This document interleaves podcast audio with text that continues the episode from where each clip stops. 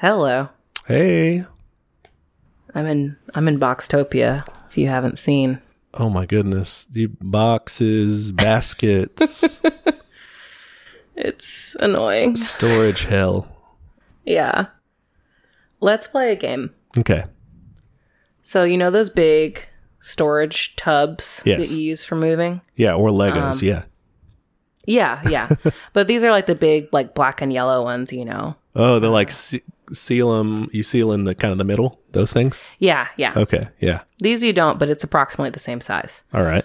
So, how many of those do you think we used for kitchen stuff? Um, Five. you're way low. Whoa. That's too much. 11. You 11. guys have a one bedroom apartment. yeah 11 tubs of kitchen equipment. Oh my gosh. And we haven't even packed liquor. So if you add that together, that's like twice as much as the rest of our belongings. You guys are moving a kitchen and your camping gear, like what you use Yeah. to like sleep over at your kitchen. Basically. oh, it's it's ridiculous. That's just too much. yeah. Well, that's what happens when you marry a chef slash bartender. Yeah, I guess so. It's kitchen and liquor. I mean, it's not a bad life. Fair enough. Yeah. Yeah. What are we doing today? Oh, yeah. What are we doing today? We are going to address some of our listener questions. Yay! I love our listeners. They're cool. They are. They are awesome. And they have good questions. They do, which means you're smart. So I think we're kind of putting on the slate all, all of the listener questions we have. We love them so much. We have to. Yeah. All right. Well, let's get started. All right. Uh, let's start with a question from Blake. Okay. I'll be our question master. All right. All right. Uh, Blake says, uh, I just found your podcast. I'm absolutely loving it. Uh, I do have a question for Grady. I'm a middle school social studies teacher and heard on an episode that Grady used to teach but no longer does. Did he stop teaching due to his beliefs on socialism, communism, or capitalism, or some other reason? Uh, I only ask because I teach in Oklahoma and I'm pretty far left and don't want my teaching career getting messed up because of my anti capitalist beliefs. Fair enough. Um, Yeah, so that probably could happen. I kind of did a little bit of an Obi Wan Kenobi thing there. So I went back and listened to it because I was like, how did I, what did I say? Uh, I did say that I had taught in public schools before. This is kind of true from a certain point of view. Oh yeah, yeah. Whenever he's like, "Your father killed him." Yeah. Yes. Um, I did. I, I, I did used to teach, uh, but I also did at the time and currently still do teach in Yes. public schools. Uh, I guess I was just kind of feeling overly cautious at the time I about ya. that. Feeling coy. Yeah, but I'm. I mean, I'm. I'm in the same boat. I also uh, teach in that subject area, just in Texas instead of Oklahoma. But yeah, I feel that need to hide. Maybe need to hide that. Uh, that side of things. Yeah. It's a. It can be a challenge for. sure. I'm kind of cowardly about it. Like I never. I don't do any person to person organizing. Never talk politics with any of my colleagues at all. Yeah. I imagine this has never happened to me, but I imagine if I were asked like, "Are you a leftist? Or are you a communist?" Whatever they ask, you know, I would just be like, "No." I I picture them holding like a pitchfork to your throat, with You like torches burning. No, I would. I, I imagine I would just say no. But again, I haven't been asked in like seven years of teaching, so I don't. yeah, it hasn't come up. Yeah, and I mean, like, it is kind of a struggle, like presenting yourself as neutral in that sense. I mean, especially when you're teaching history. Like I I don't think I could like read a American history textbook without like fucking wanting to throw it against a wall or laughing, or a combination of those. Yeah, I mean, you don't have to. You de- definitely don't have to do it from. The, it's not advisable to do it from the book in terms of what they're saying, really. But uh, I don't know. I try not to. I don't think it's helpful to try to directly indoctrinate students or anything. I mean, it's kind of overbearing, kind of tacky. Damn, tacky. Um, and of course, it would probably lead to a shortening of your career, as Blake was talking about. Probably. But like, there's a lot of opportunity, even in a very conservative curriculum, as I imagine he has too, to kind of get students to kind of ask the right questions about our world and stuff. And they know, man, like they have a sense of justice and a sense of right and wrong. And, you know, you can, I, for example, take the controversial stances of being uh, against, you know, slavery and discrimination and genocide, you know. Whoa, slow your roll. Yeah. Uh, which is which is fine to do, but I mean, it's technically a political stance even in our current world. Jeez. Well, yeah, like I like I said with the textbooks, weren't they like in some states framing slavery as just like they were They're bringing they in were, what- workers. They're bringing in workers. That's what it was. Yeah. Oh my God. yeah, textbooks do have, you know, biases in them. For me, the more annoying part, that, and beside the content, it's um just being the man. yeah, that would suck. you're a symbol of authority when you're a teacher and stuff and Oh, we're kind yeah. of you know especially uh, we're, we're kind of an anti-authoritarian strand of communist here so Yeah. i'm like So you have to be like, put your phone away. yeah i'm like enforcing the rules but i'm also like i hope you hate this so that one day you don't want to follow the rules you Yeah, know? like don't listen too hard. yeah like follow the rules for now but kind of internalize a an antagonism toward that yeah, yeah. I mean, a lot of school is pretty fascist. oh yeah dude they're regulated within an inch of their lives and that's what drives me crazy is they're like, man, they're saying they can't enforce masks. And it's like, I got sent to the ISS because I didn't have my shirt tucked in. And I just definitely didn't go. I just walked once around the cafeteria and went up some stairs instead. Like, they didn't escort me, yeah just like left. i guess in that way it's a pretty good it's a pretty good symbol of our country Ugh. but yeah, it's it's definitely an interesting experience as a leftist being in education. That's for sure. So, Blake, I feel you. Yeah. Do you have any advice? Any advice? I mean, I would, you know, I imagine you keep your cards close to your chest, you know, keep doing that. Be careful out there. Yeah. It's hard to, I don't have so much advice as just like, I guess my experience of it is it's discouraging in a way, at least at our level. You don't really see the fruition of what you're doing. So you're kind of planting Yeah. seeds, but you won't really have a way of knowing if kids kind of come around to this. view. Because, I mean, right now they're reflecting Middle their parents. Like, Yeah. they don't have What are you going to do? political ideologies or anything of their own. They barely have values of their own. They're forming those still, you know. Yeah. Yeah. It's like you're you're kind of like starting them, starting to get get them to trying to get them to think, you know. You're trying to start to, to get them to start questioning things. Yeah, yeah. I mean, I would say, I mean, I think one of the reasons that we're leftists is because we had a pretty openly leftist teacher growing up. Yeah. And I, his thing was definitely all about asking the right questions. Like, I will always remember when some kid just was like, communism is bad. He just went, why? And that was the first time anyone had ever challenged that. Yeah, they didn't have a real response to that. It was just uh yeah, I just shut it down like, But it's oh, I don't actually know. I mean, yeah, like you were saying, kids are definitely so much a product of their parents and even the environment. Like, I am still ashamed to this day. We had a mock election in first grade, and all my friends voted for Bush. I did too, okay? Iraq war, it's your fault. it's my fault. I oh did it. Gosh, I can't believe that. This is my public apology. You were responsible. That's crazy. Yeah. Well, everyone else did it, and I wanted to be like my friends. when I was in elementary school, we did one of those in we did one in 96 when Clinton was running against Bob Dole, I think. and I voted for Bill Clinton because the way I remember it anyway, which is uh-huh. notoriously inaccurate, but still. Yes. The way I remember it is that one of our parents said that Bob Dole was a smoker. And I was like, that's not good. I don't like that. I'll vote for Bill Clinton. That's good. So that's why I wow, what a for him. platform. Yeah, I was anti-smoking. That was your most pressing issue. yep, I, he he got me on with the anti-smoking That's demographic. hilarious. That's hilarious. I know Dad voted for Nader once, right? No, he voted for Perot. Perot. Okay, and it was one of those dudes. I guess he may have voted for. I don't actually know. I don't know. Voted for Perot in one of those. Interesting. Perot is wild, way interesting, but He's kind the of a charts goof. guy, right? Yeah, the charts guy. Yeah. it's weird to think he's from Dallas. Like, it's crazy. yeah. Like, I live a few blocks from where, like, his son has a penthouse. Huh, nice. It's nuts. All right, cool. Thank you, Blake, for your Yeah, question and you. for setting the record straight on my teaching career. It's good Yeah. that I It's okay to Clear be that shy. Like you said, it's crazy out there. I don't blame you for being a little coy about that. Yeah. Okay, I'm just an idiot. I'm just like, what are you gonna do? I'm writing a, a book for teens, and I'm like, yeah, I'm a communist. So I'm a I'm a dumbass.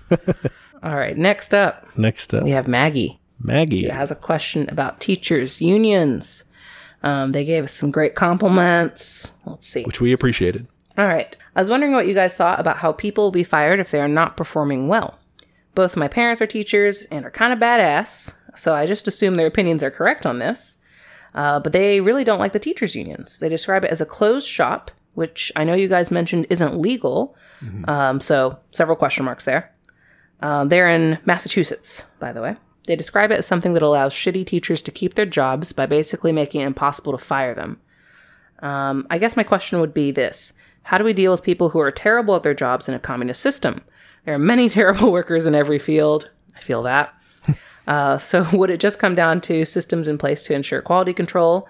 And what would happen to a person if they were kicked out of the workplace? I like these questions. I like all of these questions. Yeah, there's a lot to tackle there. I guess I started with uh, researching, not kind of, not very in depth, but kind of researching teachers unions in Massachusetts to to, to Yeah. figure out. So they had the Massachusetts Teachers Association, and I'm not really an expert on it, even having done some research. Uh, but I took a look at a couple of school districts there. Uh, took a look at the collective bargaining agreements, the CBAs that they had with the uh, with the school committees that that the union locals, I guess, had negotiated with the school committees. So like what their teacher contracts ended up being. Okay. you know, the agreement.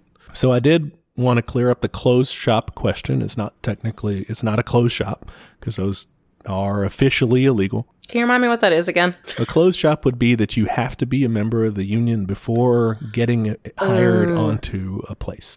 Okay, okay. The CBAs that I looked at had a clause in there that said that the local will not unlawfully interfere or restrain any person from seeking employment with the school district and during the terms of this agreement. So they can't prevent anybody from working there or being hired there, even if they're not part of the union Okay. and uh, since the this so the this may have previously been a problem with like things called agency fees and stuff, which we talked about in the union episode, which is just you're you, they're not membership fees, but you have to pay them to the union Yeah. so that to cover the cost of you like of representing you and stuff. Mm-hmm. So it's like a little less than a membership fee, but you still have to pay This it. is like that weird middle ground option, right? Mm-hmm. Yeah. since the Supreme Court decision in 2018, they call it the Janus Supreme Court decision. It's got a longer name, but okay. workers no longer have to even pay that. They obviously shit. don't have to be a part of the union, and they don't even have to pay those fees to be represented by a collective bargaining agreement. That sucks for them. Well, yeah, you could show up and like, you know, get hired by the school district and not be a part of the union, not pay your dues, not pay even the little half dues, and still be represented and still be covered by that collective bargaining agreement. Still get all Wow. the benefits of it. So Wow. uh, we hope that they wouldn't. But Maggie, if your parents really did not like the union and they wanted out, they are free to leave and uh, still get its protections. Uh, Don't do it, Maggie's parents. because it's because everybody can do that now. That's the part on the closed shop. Okay. Now let's get to bad bad teachers Yeah, uh, or Bad bad, workers in general. yeah. I found this interesting. I did find a a an economics professor named Eunice Han Eunice. Did a yeah. Uh, that's a cool name, Eunice. That's a very cool name. That's the ram in Animal Crossing. She's a popular villager. Okay, so imagine Eunice then. um, as a prof- economics professor doing a study for the National Bureau of Economic Research. This was a 2016 study that showed, uh, based on their analysis, that higher states with higher unionization actually uh, tended to have more more effective teachers or teachers for Really? longer and and higher quality teachers based on assessments and, and gonna say, various yeah, measures and stuff. But like uh, their theory or thesis was that unions demand higher salaries for teachers, right? Mm-hmm. Uh, and the more experience and credentials and stuff you get, which should make you better as a teacher, the more expensive it is for a school district to keep you on board, keep you on the payroll Yeah. right? So the idea is that unions tend to give school districts a strong incentive to get rid of ineffective teachers before they work there long enough, usually about a three year window, to get tenure. Well, tenure doesn't mean that you cannot be fired, but it does mean that there is a more complicated and stringent uh, Oh, it's a process. process in place. Yeah, to, Okay. to that you have to go through to fire someone. So you want to make sure in the probationary period they call it mm-hmm. to weed out anybody that you don't actually want there because once that's up, then they're going to have a lot more protections. So this argument was that if you're more unionized, school districts have an incentive to make sure that they only have the effective teachers. Because they're going to have to pay them pretty well, so they might as well be good teachers, is what they're thinking, right? hmm Yeah. So anybody that they keep, they want to make sure that they're actually good because, yeah, you're right. They're going to have to pay them more. So you could be an asshole and be like on your best behavior for three years and just be like, fuck off afterwards. Sort of. So I was. I mean, yeah, that. there's still a process to get fired. So I think could- that the process there is how. So mm, there is a process to get fired. I was looking at that, however, and it is really long, um, and it's really detailed in Massachusetts. Anyway, the way it looks to me um, is that normally it's really easy to deal with the evaluation process because normally you can kind of do it informally. As long as you're like, this teacher's fine, I'm not going to fire this teacher. You just check the boxes. I mean, you do your observations, whatever. It's really kind of casual because, like, you're not going to fire them. They're not going to complain. You didn't do my evaluation stringently enough because it's fine. Like, no yeah, problem. Who, who right? would do that? when you're, however, deciding actually this teacher's kind of crappy. I know it's we we sh- we've had a lot of complaints. We want to get rid of them, or like they said in the example, like oh well, they can't fire me anyways, and they're like terrible or whatever. Like Yeah, you yeah. face a teacher like that, then you have to follow that process, and you have to follow it stringently because you know that what are they going to do? They're going to complain. They're going to contest it. Yeah, you know they're going to make sure, and kind of rightfully so, uh, that they're you know you dot every i, you cross every t, um, every step is followed before they're terminated because you know that's uh, they want multiple chances to fix fix things because like if they lose that they have very real threats to their material be- well-being Yeah, yeah. That makes sense on some level. in our society like it's a big threat if you are if you lose your job Yeah, and there's a difference between, you know, losing your job from a layoff and then getting fired. Like that's that's going to be harder to find a job. like when people ask you why'd you leave, that's going to be awkward. Yeah, that's for sure. And and if they if someone has bothered to go through the formal process of terminating you, You must have done pretty bad. yeah, it's going it's not going to look good, I don't imagine. Yeah. I don't know. I think it's a tough one because Yeah, what's a better system for this? well, I think in socialism or in communism, some things are kind of already addressed or alleviated from this. Mhm. Uh, for one, losing your job would not be as catastrophic. Yeah. You'd still have your basic needs taken care of. Yeah. So if someone if you lost a job in that scenario, it'd be like, okay, well, now I know teaching's not for me. Moving on. Yeah, unions wouldn't feel the need to put into place such stringent protections because they're no it's no longer a bulwark against utter ruin. Yeah, that's a good point. You know, it's now a protection for your professional, you know, standards and stuff, but it's not like let's keep make sure that everybody can eat. Yeah, exactly. Yeah. Another thing I think is that you would have fewer people coming in just to get a paycheck. Yeah, that's a huge problem in Texas. Yeah. you don't have people saying, "Well, I got to eat somehow. I'll I guess I'll try teaching." yep. because well, you don't have to bother to do that to to be Yeah, able to eat and everything. You know? And the job market will be much more equitable, you know? And it should mean more motivated workers, right?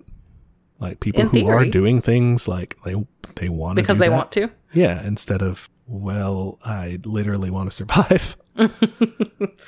Another thing I think would be in a socialist or communist society, workers should have more agency at work, you know, more of a say, more kind of democratic workplaces. They should be able to more effectively govern themselves. Yeah. I would love to see less of a centralized and standardized kind of approach to education in general. Mm. So that, you know, that way departments can determine their own standards and, you know, not so that they can be shitty, but but so that it's actually useful, you know? Yeah, that would be I don't know. I think it would be good. It'd be difficult. It'd be more work. It does sound like a lot of work. I I just I know there's so many different types of intelligence, and you know, obviously standardized testing. I mean, teachers fucking hate it, kids hate it, everyone hates it. Yeah, everyone does So- hate that for sure. Yeah, there's got to be a better way to do it. I don't know the answer to what that way is, but like, I, I think being more, I guess, holistic and flexible in general will be good, and a way to do that would be to be less centralized. Yeah. I wonder if how much of this it stems from material competition between schools. Mm. So like schools are in competition with each other to get well to get the right people to move to their district so they have a higher tax ba- base and have Yep. more money. That's so gross. So you have to find a way to pump up your scores, pump up your graduation rates. Through the most obscene and seedy methods. Oh my god. Yeah, uh, it encourages that, you know, and, and basically the regulations are the only ways that stop that. So these standardized processes and everything, they're annoying and I hate them. But if you took them away without taking away like the overall structure, there's still that incentive to just be like, well, we want to pass everybody so that everybody graduates and we get good ratings. But if schools are just funded, then you wouldn't have to do that, right? Right. Yeah. You wouldn't have to scrounge for to make sure that you get people with mansions that you can tax Yeah. so that you can There's no more meet your funding. Yeah. if it was just funded normally through just here's the money you need here's the money per pupil Yeah. because you need it. yeah, that exactly. sort of thing. Ugh, what a world. Yeah. This maybe I'm just fucking too too far left, but like that so just seems so not radical to me. Like here's the money for education because you need it. Like that should not be a fucking ugh. They do it in normal ass democracies in other countries, you know? Yeah, yeah. I'm just uh, the DNC like the convention is going on now. I'm just like if someone like just said that, that'd be crazy. And it's just it's so sad. Yep. Yeah. Uh, since it can't be turned into a crazy tax credit scheme, then it's off the platform. You We got to make it wonkier. yeah. We'll just find we'll wait, find a way to add 12 more words to that sentence in a way that makes it sound more complicated, but it's the same thing. Yeah, we have to, we have, we should dress this up think tank style and present it to them and see what they think. And they'll, oh, this sounds great. I'm sure they'd figure it Mm-hmm. Out eventually. Yeah, we have to come with several binders and yeah, then then they'll sell it. But yeah, I I agree. I guess governing themselves in standards too, in terms of professional standards, educational standards. I think that that would be a way to improve the situation within the context of a larger socialist society.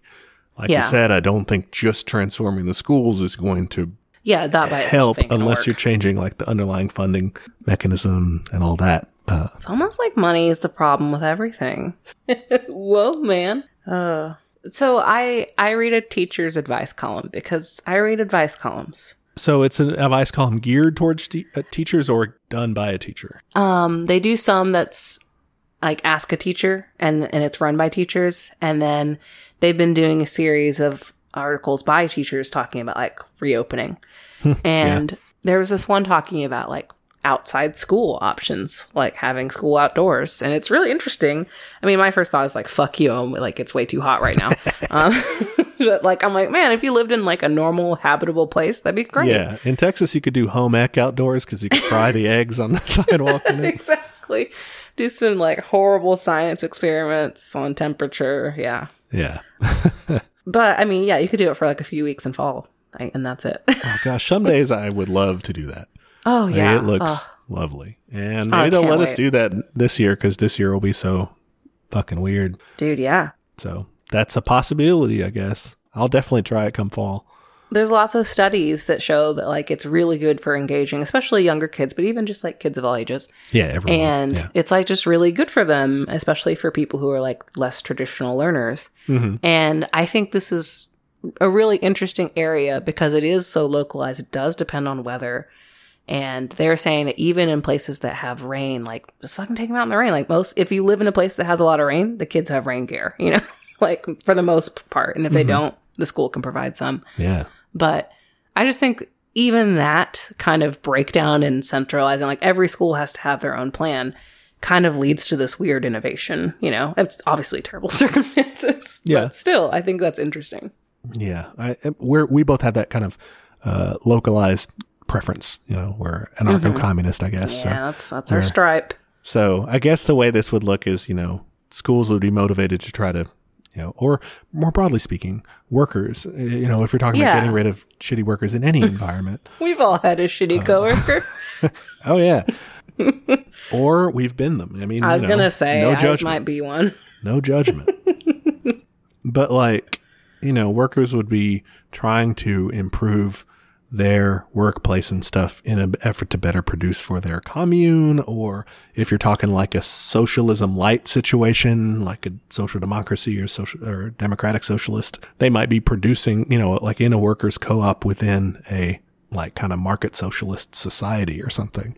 Yeah. I keep coming back to what you're saying earlier about it not being a s- desperate situation when you lose your job mm-hmm. because that would change so many things. Like it like right now you're locked into a career as early as fucking 16 because that's when you start looking at colleges and like that's insane. Yeah. So like we could actually have like a work program where like you go around and try some shit and like yeah, you're going to be bad at some things and that's okay. Like you're allowed to fail in the system because the system will support you. Like, oh, what a what a dream. Yeah. Mm-hmm. The old quote of from Marx of fishing in the morning, hunting in the afternoon, rearing Oh. cattle in the evening, doing critical theory at night, without ever becoming a hunter, a fisherman, a shepherd, or a critic. Marx would have loved Animal Crossing. I'm just saying. Yep. It all boils back down it. to chilling on your island in Animal Crossing. That's our dream, folks. It's true. Sign up now. Communism. Please. oh, but yeah, right, yeah. man, I would love that. I'm trying to think if we didn't cover anything on on kicking people out. I mean, yeah, basically, it's not a big deal. Okay, cool. I guess, yeah, it's not as big of a deal, but you would have to set standards and you could set them more rigidly and say, we're actually going to kick you out if you're not any good. And it's Mm-hmm. also not going to be that bad if you get kicked out. Yeah, yeah, it's a trade off. Yeah. I think that's good. You get kicked out more easily, but it's fine, man. Don't worry. It's okay. You're gonna be fine. That's that's cool. Uh, and you also, you had a say, sorry, yeah, you also had a say in setting those standards, you know? Yeah, you were part of that meeting, and not just like asleep. Yeah, and I think this is also a thing with unions. In their current structure, a lot of times they are very, there's a lot of vertical hierarchy. We would want to see, I would want to see at least unions that were more horizontal in structure or Yeah, uh, more say from the bottom, from the rank and file in Yeah. terms of doing that. So, and, and also not too annoying. Like, I don't want to make everybody always go to meetings. That sounds exactly. crappy, you know? I know. I sometimes whenever we talk about that, I'm like, that sounds like a lot of meetings. Sounds like a lot of work. Determining standards for my workplace sounds like a pain in the ass. I've been in enough Zoom meetings lately to where I definitely don't want to make anyone do any more meetings than they have to. Yeah. I mean, broad, more broadly speaking, besides teaching, I mean, teaching we all can all agree is very important. I, I think that's also what excites me about a potential like full on socialist and communist society is we can get rid of the jobs that aren't as important.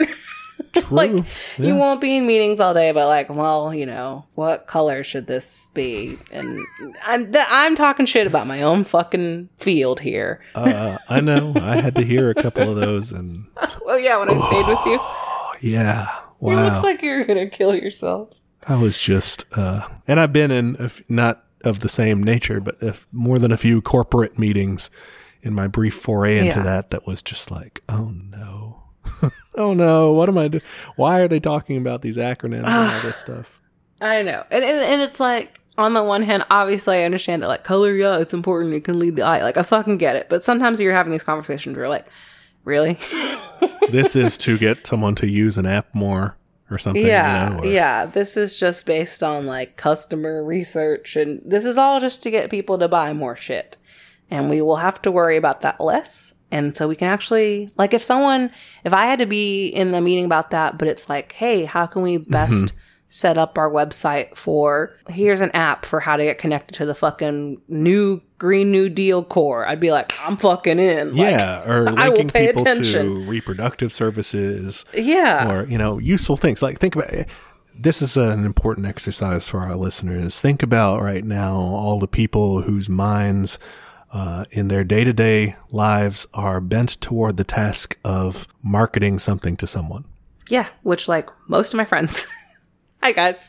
They get you get to our project here is to free their minds from that task, from that yoke, and unleash them to do things that would actually make people's lives better, their Yeah, own same. and others. You know, Same with the insurance industry. Like, I, I think a lot of people, when they're like, well, then that's killing a whole sector. It's like, no, those people now get to work for, you know, a nationalized system to actually get people care.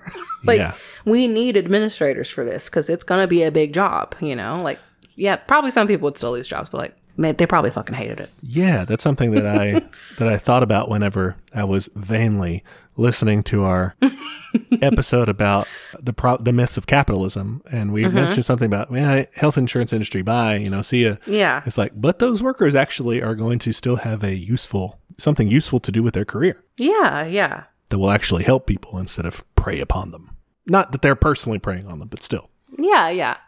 I almost quoted my own fucking D and D character.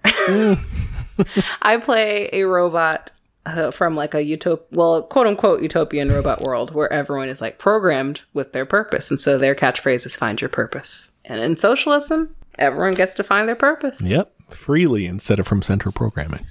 Oh, yeah. Uh, all right. Thank you, Maggie, for that question. That was excellent. Yeah, thank you. That was good, and thank you for the compliments. Yes. Um, all right, next next up we have a fun fact from Kayla. It's not really a fun fact actually, but it's an Not interesting so fact. fun. Yeah. So, in the Emma Goldman episode, we talked about the Comstock laws, and Kayla writes in to say that anything considered homosexual was immediately considered obscene. So, it was illegal for people to send LGBT zines, pamphlets, etc., through the mail. And she also recommends Lisa Ben as a resource to learn more about that. Interesting. Did you look up Lisa Ben? No, I didn't. Uh, so Lisa Ben, that was actually her pen name. She was Edythe D. Eyde. Yes. And she was like an author uh, and fantasy fiction fan, uh, like fanzines and stuff too. Kind of a pioneer in that movement. She wrote a magazine called Vice Versa Okay. That she kind of illicitly distributed and stuff because, you know, she could get in trouble for putting it through the mail and stuff. So she would pass it around for her friends and it kind of got a wider following. Uh, there was more to her. I kind of wanted to do this, do more research on her in the future and feature Yeah. her in, in something because it was, it was pretty cool. Cool. What like time period was this? So for instance, she was born in 1921. Holy cow. Yeah. She established the magazine Vice Versa, started publishing that in 1947. Damn. Okay. So not writing Star Trek fan fiction. No, no, like uh, like pulp science fiction. Mm, okay. fiction, you know, I thought it was funny. This weird story from her boss, who advised her. She was a secretary at RKO Studios, and her boss told her, "Hey, there's not going to be a lot of work to do around here, but please look busy." I love that. so she spent the time like making carbon copies of her magazine so she could distribute it to people. That's awesome. Yeah, Yeah. Comstock. Not fun. But Comstock again, his, one of history's biggest losers. oh yeah, that was the big nerd. Yeah. Please don't swear, guys. Fuck him. Fucking loser. So yeah, that to, as a reminder to our listeners, that was also the law that made mailing birth control and I think even information about birth control illegal. So that sucks. Couldn't mail anything but Bibles back then. Only God's mail is allowed through the system. Yeah. That's dumb. Oh, guess what? What? Um, so Gina's. So remember, I, Gina had kittens a while back. No. I thought she was Oh, a well- human. Funny. All right, so they had, they took in a stray cat who had kittens, um, and the that cat's mom is still out and about. She's pregnant again, and she just had kittens. Oh my goodness. Yeah, so I might get a kitten. I don't know. Kyle wants to wait. He's like, we need to wait till we settle in, make sure we can like afford everything. And I'm just like, but We also need to wait till it's like not bottle fed. yeah, I'm like, well, yeah, we can wait until it's old enough. Yeah, do that. It's kismet. Hmm. It's kismet. What does that mean? Uh, like fate. It's like a Jewish term. Ah, okay. I do a lot of crosswords. I thought you were describing like a coat pattern or something. Oh no, I think it's a calico. Okay. Anyway, Uh, thank you, Caleb, for that fact, and also for your other suggestions. Like I've been putting those on our movie to watch list. so yes, we're gonna check. those yeah, out. Um, keep them coming. All right, next, Next, we we have have, a question. Yeah, from Paul. all the way from Scotland. Um, he asked what we think will happen to professional sports in a socialist and communist society. Yeah. He is from Scotland, big fan of football, as it's called there. And, um, you know, he knows that the wages of the players are really high, but also he likes soccer. And, like, I get it. I like soccer. It's like the one sport I can kind of watch. Yeah, I like a lot of sports pretty much. I don't. It's nap time shows. I don't like passionately follow anything but like soccer and football. Fo- football, yeah. That's really in terms of my passionate following. Kyle watches every fucking sport. I don't get it. I will watch every sport, but I don't follow every sport. You know. Yeah, yeah. And I really won't. I mean, I will even watch baseball if it's on, and I don't literally have anything else to do.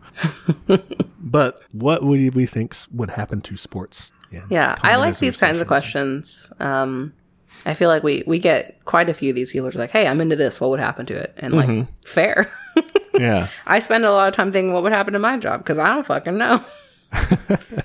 it's important to kind of Yeah, to ponder it. You know, you don't have to be doctrinaire about it and be like, well, this is definitely how it will turn out because we Mm-hmm. don't know. We're just kind of spitballing. We're just kind of imagining. But I think you work through some things when you when Yeah. you do that. All right, what's your guess or what's your like take on? let's see. I'm gonna follow kind of our similar patterns that we've done, Okay. which is if it's you know Dreamland anarcho communism, it's gonna be a lot more local sports, but that'll be cool. Like so, I think it's really interesting. Like the origins of some of these like football and rugby and and even like soccer too. Sorry, we're Americans. We're gonna say soccer. Um, a lot of them were just your team was your town. And that's kind of cool. or your like local sports club, you know, Mm-hmm. or something like that. Or your like athletic league, which was just like your gym almost, you know? yeah, I guess that would be just like a gym. Um, so yeah, I would imagine in that case it'd be a lot more localized, and that might be difficult, like f- to arrange travel and stuff if you wanted to play as someone like really good or something who lives far away. But I don't know, that sounds kind of cool. What else? But if if we're going full socialism, I mean, if it's if it's more of a nationalist stripe, then it's like pff, they're gonna really want them to be good, huh? Oh yeah, I mean, the Soviets fielded incredible athletic teams for Olympic games and stuff, you know. Yeah, not so much soccer. They were bad in our, our version of World Cup '98. Yeah, they were. Well, no, they weren't in '98. That was the. You're thinking the People's I'm thinking of China PR. Yeah, uh, yeah. China. PR is what it was on there. Yeah, China PR. sports. I agree. Sports would definitely exist for sure. Yeah, well, you got to do it. It's a weird human phenomenon. I don't Yeah. get it, but people seem to like it. I was thinking about that when watching this uh, sci-fi series, like a series on the Sci-Fi Channel. so not the biggest budget affair, but yeah. uh, it was based on the Arthur C. Clarke book "Childhood's End." Okay, uh, I've which heard is of that about well, it's really cool. It's about aliens coming to Earth and just stopping all of our wars and everything single handedly, and they're just like, "You guys, it's gonna be fine. We're gonna fix all your problems." And they just That would be great. I wish I, I, I wish I believed more. I mean, I believe in aliens, but like, oh man, now would be a great time, y'all. I wish there were a way to kind of tell them that. well, they come in and they basically just do communism but alien style. You know, it's just like yeah. you have everything you want. It's utopia. It's great. That's all. Uh, and then eventually they like I don't know. They do some weird thing where they like get the last of humanity to like merge into them and become a Ooh, galactic consciousness sort of thing. a little DNA stuff or something. Well, they just like you know that's just the last of humanity, and they they subsume or ascend into this. Oh, alien thing. weird. That's a Yeah, that weird, part gets but- strange, but I mean, sounds like it's worth it. Healthcare or being being sucked up into an alien consciousness. I'll take the alien consciousness for five hundred, Alex. Yeah, they um still have like you know humans like participate in these sports and arts and stuff like that. Like that's kind of all we do because we're not we don't have to like work at anything really. So people just and I imagine sometimes like okay, what if like an AI consciousness or something took over and you know that was the future and mm-hmm. humans would be kind of around in sort of a zoo situation. We're pets. Yeah, we would just one of the interesting things we do is run around, play sports, do athletic activities. In competition, yeah. Yeah. So I think that's grim to look at it that way, maybe, but it's something that we love. And I don't think that would just go away because there's no more money in it anymore. Like currently, you know, superstars and stuff, they're paid a ton of money by these teams. Mm-hmm. Not to convince them to like play the sport. Obviously, They're into it. Yeah. yeah, they were into it long enough to get good at it, and the mo- the majority of that motivation wasn't just I want to get a yacht and everything because they could just go be a hedge fu- hedge fund manager. Yeah. yeah. There's easier ways to make money for sure. yeah, they do it mostly for the love of the game. The reason these teams pay them so much money is to convince them to play the sport for them and not for someone else.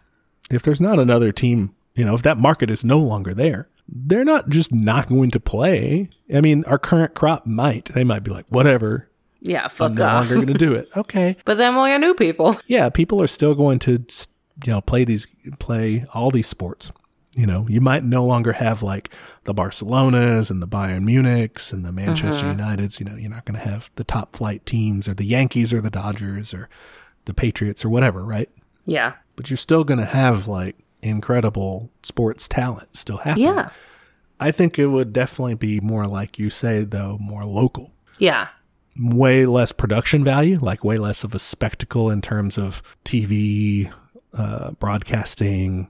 Because that's all sponsored by companies. Yeah, like you're gonna miss your Pepsi halftime show and your Lexus Shakira's not gonna be there? No, yeah. but you get that. your local guitarist. I hope they're good. Jeez. I just it's it's gonna be less on the bright side. It's gonna be less uh, of a Defense Department display at the beginning with all the Oh, God. the flyovers and the army troops and the Yeah. flag on the field and all that. That'll be Oh, out the window. yeah. And less ads. No They ads. might come out and sing the Internationale or something, but Yeah, yeah. Or your Animal Crossing theme. yeah. KK Slider shows up. um, I don't know. I think I, I guess that's where we we stand on it. Is we think it would continue. Mm-hmm. And mm, here's a question: Do you think that people would ever reach the athletic heights that they have reached now? Would they continue to push to those? You know. Better Yeah. and better players, like because in any sport, when you compare today's players with Oh, yeah, it's crazy. earlier ages, you're like, how did those guys play? like they weren't that good in comparison No, to what we yeah. have now. If they if they went forward in time, they'd be they would be losers. Yeah. So, like, do you think people would? St- I think people would still push to I think so, yeah, because I, I think that's like we said, human nature. I will say a lot of sports, um, like sports medicine is a really big field, and like like the way they train, like for the Olympics and stuff, it's very like techy, you know, and and like sciencey. I don't know a better word for that, but you know, I wonder that probably wouldn't be so much of a thing, you know. Mm-hmm. So that might go down. But I think it, like a lot of, like we've talked about this with like art and actors and all kinds of things, some of that, you know, high, high level stuff is going to come down, but it'll be more open and accessible to other people. Yeah. Like I've heard from people who love going to amateur games. Yeah. Like, like minor league games. They're like apparently super fun. And it sounds like they're fun because it is amateur and because it's more like casual. And I think that would be kind of cool. Yeah, we love going to a local. uh I guess that sort of a thing with hockey. Um, hmm I've heard hockey games are fun for that. The Texas Titans. The Texas Titans. Yeah, semi-pro, senior A level hockey team. We started going to that, you know, this past year.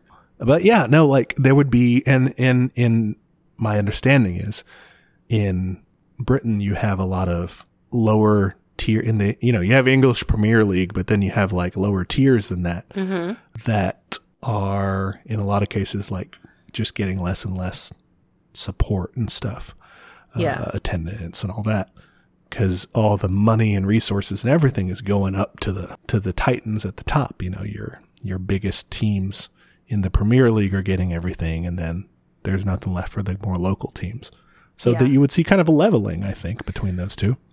Yeah, and again, this is another point we harp on a lot is that because people have more leisure time, like they will have time to mm-hmm. pursue these sports just for fun. Like, yeah oh, if you're working four like- hours a day you know yeah, I would love a little pickup soccer game. Like, oh, I used to love playing soccer. yeah, that would be cool. And one thing I was thinking about though is that you might uh, see a lot more rules changes, a lot more softening of a sport like football. Like localized rules, probably.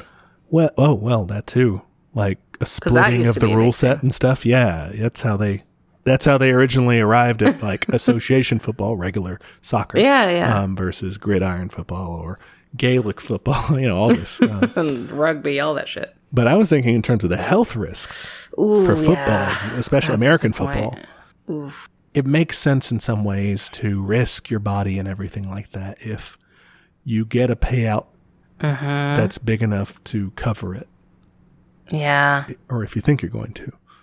But if you're, I don't know if you would do that in a so. I mean, I guess you will still be taken care of. Like you'll be fine. Mm-hmm. But then is it worth that? yeah, Football's weird. I mean, I'm I don't think it's a fun sport to watch, and also I think it's bad for you. So, but I know a lot of people really like it. So, like, I sympathize with those people. Like, it's a big deal culturally, and it's like, man, like that would suck to have to like take that away. But also, it seems like it's pretty bad for you.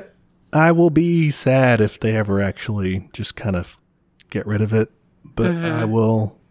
I think I will eventually You'll it. resign myself to just watching old games and playing video games of it and stuff. Yeah. because it's like it is really barring actual big fundamental changes to the way the game is run it's very It's very dangerous. destructive of human bodies so yeah, but overall i think we've come to a conclusion that sports, would be good Keep Uh, them going. they would be different um, they would be more egalitarian Yeah. you know lower highs and higher lows that sort of thing a leveling Mm-hmm. It would be challenging though if you were in a situation where your country was socialist and like you know other people weren't. Like that, it would be hard to keep up probably. Like because like we said, probably more of your resources would go to other things. Yeah, uh, Cuba has that problem. Uh, America frequently steal gets all their Cuban baseball baseball players. players. hmm Yeah. So Cuba kind of has to devote a lot of resources to try to, you know, give perks basically to players to stay in the Cuban Mm-hmm. leagues.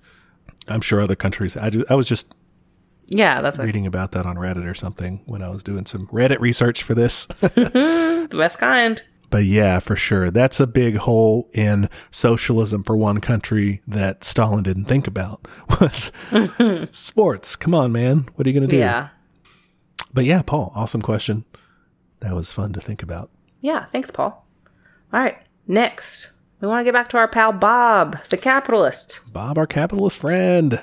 um, so Bob listened to took one of our recommendations and didn't like it so much uh, with Richard Wolff, and I kind of conceded the point here. He said basically that uh, his analysis was kind of shallow and you know not super uh, mm, academically, I guess, rigorous. Okay. I haven't. I think I've only listened to him like once, and I think I fell asleep. it was on a car ride. I like that he is. Uh, he simplifies things. He's very accessible, uh, but I can see how that comes across as kind of unsophisticated or cheesy or kind of oversimplified. Yeah. Uh, I definitely get. I mean, that. I would say our show is very simplified. We're never Well, but- like, let's explain economics to you. yeah, but we're not. Yeah, we don't bill ourselves as professors. I guess That's true. Definitely don't.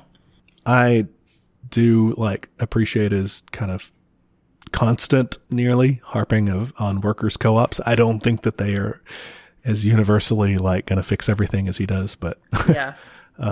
So I got his criticism there. That makes sense, Bob. I I can see that. Yeah. Um, but then he pointed us to David Harvey. What's up with David Harvey? Did you take a? Did you um branch out and listen to it? No homework for I'm fucking trying to move. Slacker over here. you come pack all this shit and clean my apartment. Uh, I am liking David Harvey a lot. I'm only like eight episodes in, but the guy has a great accent. First of all, British. I mean, two first names, he could be a country star. That's the rule. he would be a very strange country star with his accent, um, like an old British man, basically. Okay. and he's got that kind of great professor voice and cadence sort of thing going on. Nice. Uh, and he's got a very consistent, compelling, and insightful uh, historical analysis of capitalism and its contradictions. He kind of focuses on, at least at this part so far, uh, on the neoliberal turn of like the 1970s, trying to tell a story kind of how we are where we are. Um, and It's very interesting and it makes sense. And it is nuanced. So I think that's one of the things that Bob appreciates about it um, is that he's not afraid to kind of pull little details out and look at that. Yeah, that sounds good. So- I'll check him out. Yeah, I recommend it. Um, I'm I'm starting at the beginning because it's. I think he I was going to ask, it- is there a good jumping in point? I don't know of an earlier one, but he started in 2018, I think, and it's not Okay. that many episodes. Like you don't have to look, hit show more. Okay, good. So it's a good Cool. one. Check it out. cool. It's called. I didn't ever give the title. I just told the guy's name. It's called David Harvey's Anti-Capitalist Chronicles, which that's could a use good name. some. It sounds like a fantasy novel, but Oh, it does kind of the Chronicles. yeah, I, I just focused on the anti-capitalist part, and I was like, "Cool, sounds good." I'm predicting. Um, yeah. So thanks, Bob, for the for the tip. I now have another podcast to listen to, like I needed it, but I like it. Yeah, I don't want to sound ungrateful. oh, these are like short too. That's good. Yeah, right? they are. hmm I like that because I was like, "Oh fuck, this sounds like a lot of work." No, it keeps them bite sized because I think it is denser. You know. okay, cool. I'll check that out because I I do not consider myself well versed in economics, so I I feel like I barely did well in that in school. All right, next up we have Dirk from Iowa. Iowa. Which episode did we do some shit? in That was Iowa? in that was in Trumbo, I think, or okay. it might have been earlier. It's all a blur. It's probably you doing it. You're me. notoriously anti-Iowan. That was me. Um, so they they write in to tell us a little bit about Iowa, and they they said that the uh, the nu metal band Slipknot, the front man is from there. So props to Iowa for that. I'm not a Slipknot person, but I understand that they are culturally a big deal. Nice, yeah. Yeah, it's one of the few genres I don't get too much into. But I do I- have friends that like, you know, kind of metal stuff. So Yeah, I appreciate metal for its like um technical skills, but I, I don't find it pleasant to listen to. But I'm like, I get why you like it. makes sense. yeah. Um also Iowa is a major agricultural state. Uh, they are one of the highest producers of corn, uh, producing close to three billion bushels a year. That is a ton of corn. That's a lot of corn. Three corn, billion corn, bushels. corn. That's Corn for days, for years, probably. So much corn. Uh, they also have a lot of livestock. The ratio of seven pigs to every one person, not counting the police. Uh, oh, that's good. That's a good joke, Dirk. Oh, I like it. Very good joke. So th- that's cool, man. We didn't give a lot of credit to Iowa for being such a a producer. Yeah, no, that's awesome. I, I think I try not to shit on rural places because, like, I think that's a bad take. But um, I think for me personally, my move from a more rural place to an urban place was great for me. You're a but city I also pig. understand. Yeah, I'm I'm a city pig. It's the deal? I'm babe pig in the city. but you do you, Iowa. Yeah, and that's cool. It's like not that glamorous, you know, and it's easy to be like country bumpkins, you know. Yeah, But uh but yeah, but they I mean, do a lot for us. Yeah, that's obviously worthwhile and value and should be more valued uh, Honestly, than it it is. Yeah. Um, All right, Dirk's question. Um, do you feel that Americans commonly associating communism with Russian and USSR culture hurts the spread of left wing ideology in America? Communism in America is commonly associated with Russian culture, even though communism isn't inherently Russian. I believe a lot of this anti Russian view originates in the educational system's portrayal. And from my understanding, the Soviets were the first state to attempt to implement communism on a wide scale, and that's why it's attributed to them. Um, they get examples like the color red, fists and tools, even Russian words and phrases. See our album art. I definitely was just like, fuck it.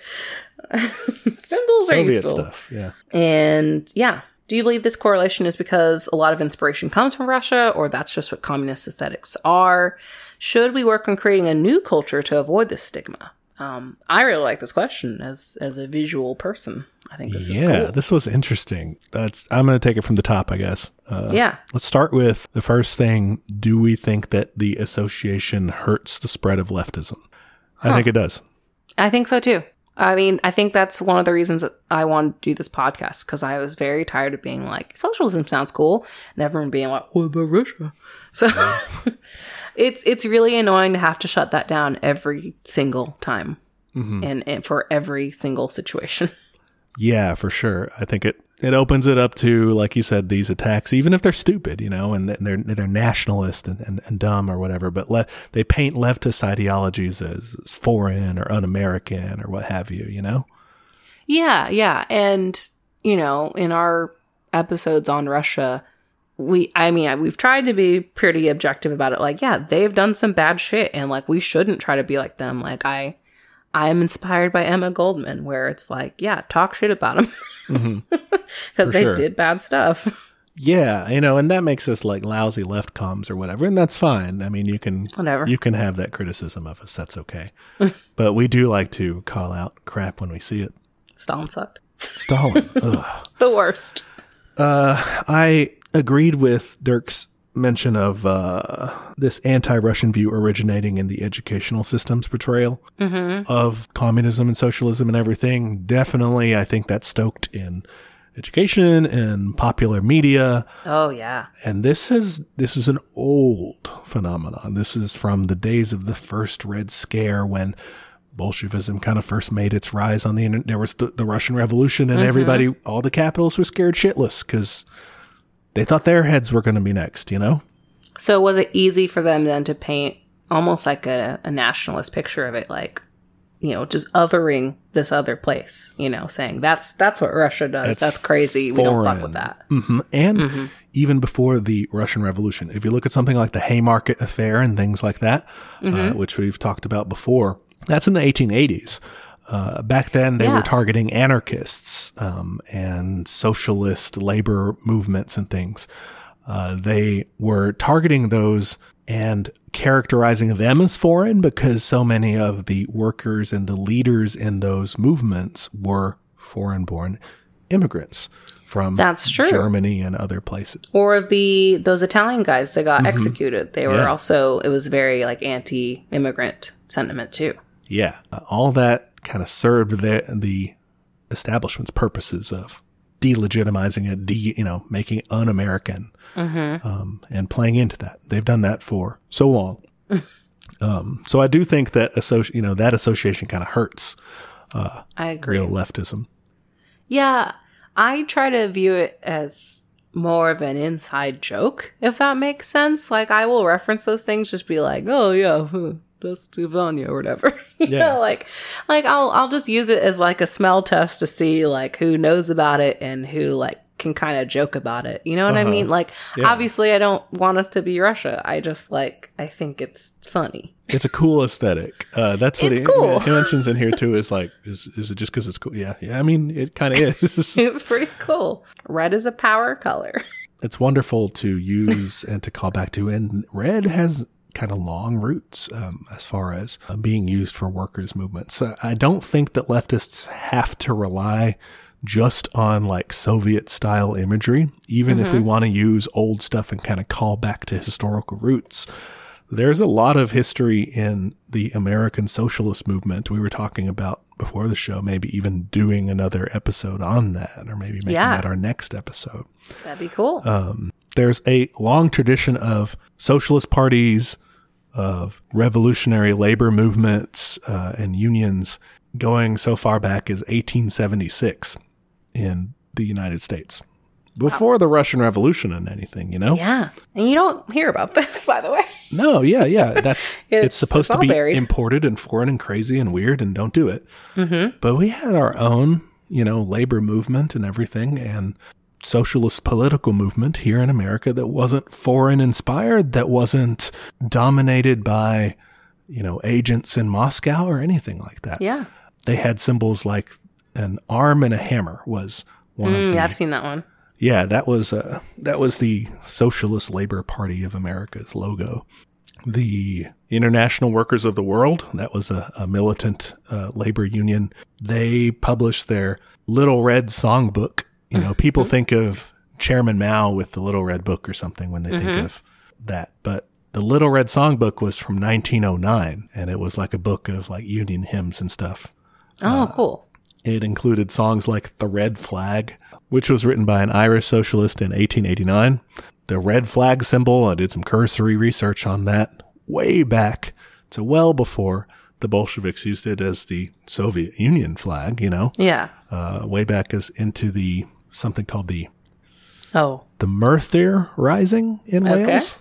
um, I don't know if that's you. how you pronounce it. Uh, that was kind of the first time it was used for a workers' revolt. So there's just like a lot of instances of this happening well before you know the Soviets come onto the scene. So there's a lot of history we could harken back to if we do want to get to old symbols and stuff and tap into that that aren't really grounded in Russian influence. Uh, one that I've seen come up more is the the Labor Party's rose. Um, that one got really big whenever Yeah. they had their recent election, and now I just see it being used all the time. That's how you know someone's cool on Twitter. Yeah. That's the uh, oh I've seen yeah the little the the emoji one right Yeah. uh huh And even historically, I have a great book called The Secret Lives of Color uh, by uh, Kassia St. Clair. And they go like through the rainbow and they go like color by color and like talk about the origins of it. And, you know, red, like evolutionarily, has always been a very important color. Like, obviously, it means blood. Something's wrong. Yeah. And so, like, it has a lot of these like very visceral associations, which is why I think it kind of holds true in a lot of these movements. Yeah. What did you think about the part where you mentioned, should we create something new? I'm into it. I mean, I, I think we need a real leftist movement in this country anyway. I'm ready for it. I'm here. In this country, worldwide, Yes. all. So I don't know what that would be. Uh, I have no fucking clue, but I'm I'm down for it. Yeah. Um, Me too. I, what could, what direction could that go in? What could that look like? Like, I have no idea. I don't. I mean, I think it depends what they're going for. Let me do a quick branding exercise. Okay. So if we're going socialist, I think the best way to do that, and I think something that has been effective in the past, is harkening back to the fucking New Deal. And like, I know it's been done before, but like, I think no one's gonna say that was bad. Yeah. and I think that was a frustrating part of of watching like Bernie's campaign. It's just like, just fucking say it's the New Deal again. Just say New Deal two, the Bernie. like, because like people liked that and it was Yeah. good. We all agree it was good. Like, I think that's a super easy aesthetic to put your hang your hat on. Um, you know, we mentioned a lot the um, Works Progress Administration, like those cool ass posters, the national parks posters, like that. If I had, done to tell you how many fucking pitches I've heard, like, oh, what if it's a series of posters and it looks like national parks? Like, it's a very common trope, but it's a good trope. Damn. Uh, well, it's good. Like I can do. I was going to say It's there goes good. my It's career in advertising. Okay. It's good. It it isn't the right fit for everything, but if you can pull it off and you can do a good job, then it's great. Okay. Um, a lot of people do shitty ones, so don't do that. um, but no, it's it's it's something inspiring. It's something.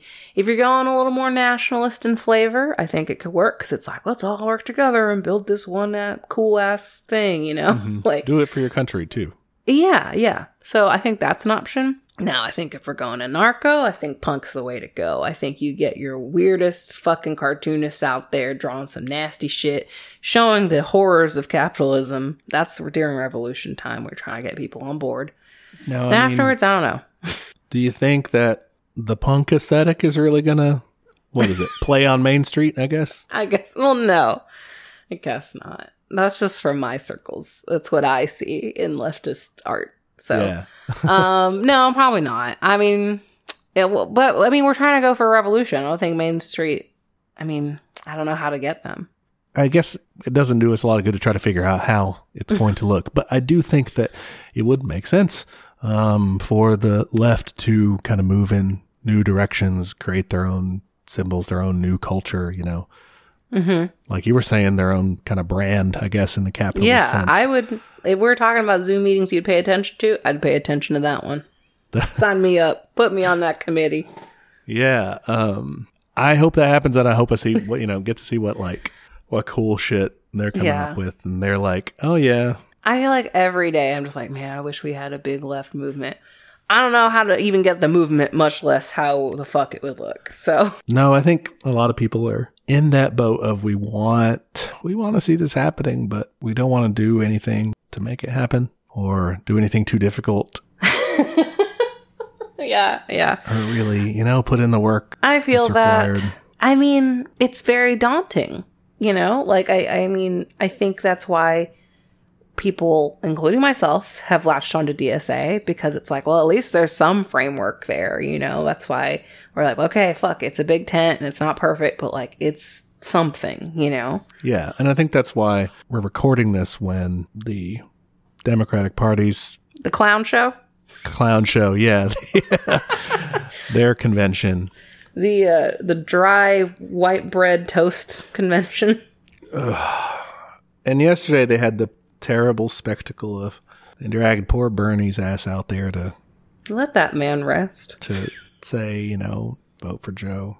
I think that that's one reason behind people wanting to run Bernie and the Democratic Party and, and do kind of an insurgency from within it because you can capture, if you can capture like an already existing party apparatus that people are familiar Exactly. with and just change it into what you want, you don't have to build something new or try to try to build up. Mm-hmm. But that's just like not an option, I feel like. It's like we tried it twice and it didn't fucking work. Yeah.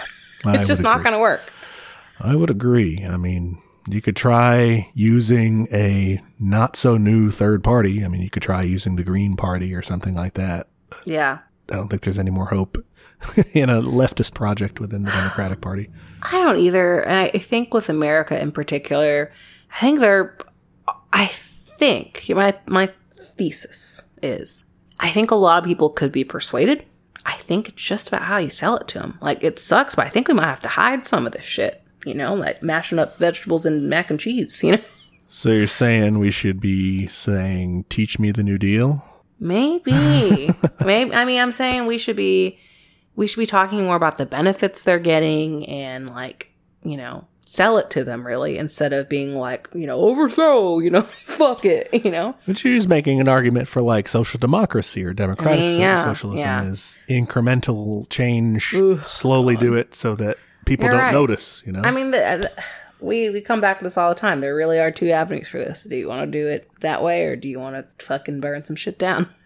I don't know if you can sell people on burning shit down. I don't think you can. Well, I sure, it's possible. But, you know, when we look at revolutions and when we, we've said this before on the podcast, when we look at, uh, anytime people are going into anarchist situations like the Spanish Civil War or when people are starting revolutions in the Russian Revolution or it would be the same in the Cuban example or anywhere is it's in times of crisis. You know, it's Yeah. in t- when things are really shitty. So I don't think we can choose whether or not to do revolution. That just happens if it's bad. That's true. But if it's good, in you know, while it's good, you should be trying. I guess. I mean, I guess you should be trying reforms. No, I, I mean, Oh, okay. unless you're an asshole and you want to like an accelerationist, and that's what you would call it, where you want to make it deed. worse. yeah, you want to like deliberately make things worse. so Uh, that you're people, trying like- to sink it. Yeah, that's that's accelerationism. Don't do that. I don't. I think that's shitty because you're That playing with people's lives. yeah. I mean, in the meantime, I think you try to make things better, and that's basically puts us in the you know in the sock dems and the the social democrats basically. Yeah. Yeah. I mean, it, it all comes back to my internal conflict of, oh, I want the revolution. I'm just scared. Yeah, yeah. I mean, I don't, I wish I had the answer. Here's the thing. I think even if I had the answer, I'm too fucking lazy to do it. Ugh. yeah, I think it's really just going to take a mass rage, which, you know, honestly, uh, recently I feel like we got kind of close with all the protests and with being a fucking pandemic. And I think people, more and more people are realizing every day that, like, oh wow, like our government really does not give a shit. yeah. But I also feel like people feel more and more disenfranchised. Like, well, what the fuck am I going to do about it? Yeah, I would say that I don't know. We got close and not close at the same time.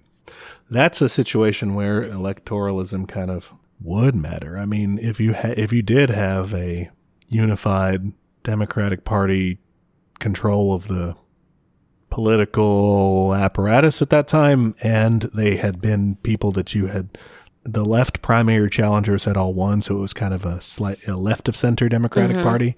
If it was Bernie Sanders Democratic Party at all levels levels and holding all levers of government, when the pandemic and shit happened, when the Black Lives Matter and uh, George Floyd protests kicked off, That would have been enough to break people. Ima- well, imagine what sorts of reforms or, you know, what they would have given You know, Yeah, yeah, that's true. like you don't have as fascist of a repression reaction going on. You know, Yeah, yeah. it's probably still not going to be great. It's America. It's an empire. no, but but I'm I'm willing to push for better. yeah, you're kind of. I guess electoralism boils down to kind of trying to put someone that you can bully more effectively. Yeah, who, who looks like the weeniest person you can take their lunch money from. Yeah, you want to put that person in power, whoever you think you can pick up, shake out their pockets. Oh, nerds 2020. but not wonky nerds. I guess doofuses, maybe? So they're stupid. Himbos 2020. I'd vote for it. Uh, okay. I have to order food because I'm starving. All right, uh, Dirk, thank you for your question about American communist culture and should we build something new. I think it's interesting. We were kind of inconclusive. We Yeah. think we should kind of maybe go in new directions, but that there is a lot of stuff that we could draw on that is not wouldn't suffer from Russophobia or anything because it's not Russian. So for next time, what do you want to learn about? I want to learn more about the history of socialism and communism in the States. Um, All right. I feel like we've done quite a few episodes on Russia, and like this question points out, this this last listener question, we have our own culture here too. So I want to learn more about it. Yeah, exactly. That's such a good point that Dirk brought out there with that question. So let's explore it further. We Yeah, barely touched on it today. There's a ton there, though. I've got like, you know, eight Wikipedia tabs open of various different, different things that I've got to save for later for this. So, yeah, let's do it. cool. Socialist and communist, uh, leftist parties in the United States. Cool. I'm excited. All right. Um, you can find us online. We're on Twitter at Teach Communism, Instagram at Teach Me Communism. If you want to send your own listener question or just nice things to say, whatever you want to say, uh, teachmecommunism at gmail.com. You can also leave us a review on Apple Podcasts. Um, we really like those. Yes, we do. Uh, we're on YouTube now. Just search for Teach Me Communism on YouTube. Patreon. We are at patreon.com slash teach me communism. And we are uploading notes for that for some of our episodes so you can see how geeky we are. You can peek behind the scenes Yes. into our brains. Yes. see how smooth they are. All right. Thank you for teaching me communism. Anytime. Thanks for being a great student and a Yeah. great uh, co-host in this sense. We didn't. I mean, like, I wasn't breaking down a topic for you this time. I You guess, did so- more research than I did, which was zero because my whole life is in boxes. Fair enough. Uh, in eleven boxes or something. 11 only kitchen. Yeah. Wow. Yeah. It's impressive. stupid. This will be hopefully the last episode I have to record in my bedroom uh, with this ridiculous setup in the dark, basically, because we don't have a good light source here. So, yeah. Oh. Next time we'll be in my studio. And next time, listeners, will be next week when you can catch another episode of Teach Me Communism, where the class struggle is always in session. Bye, y'all.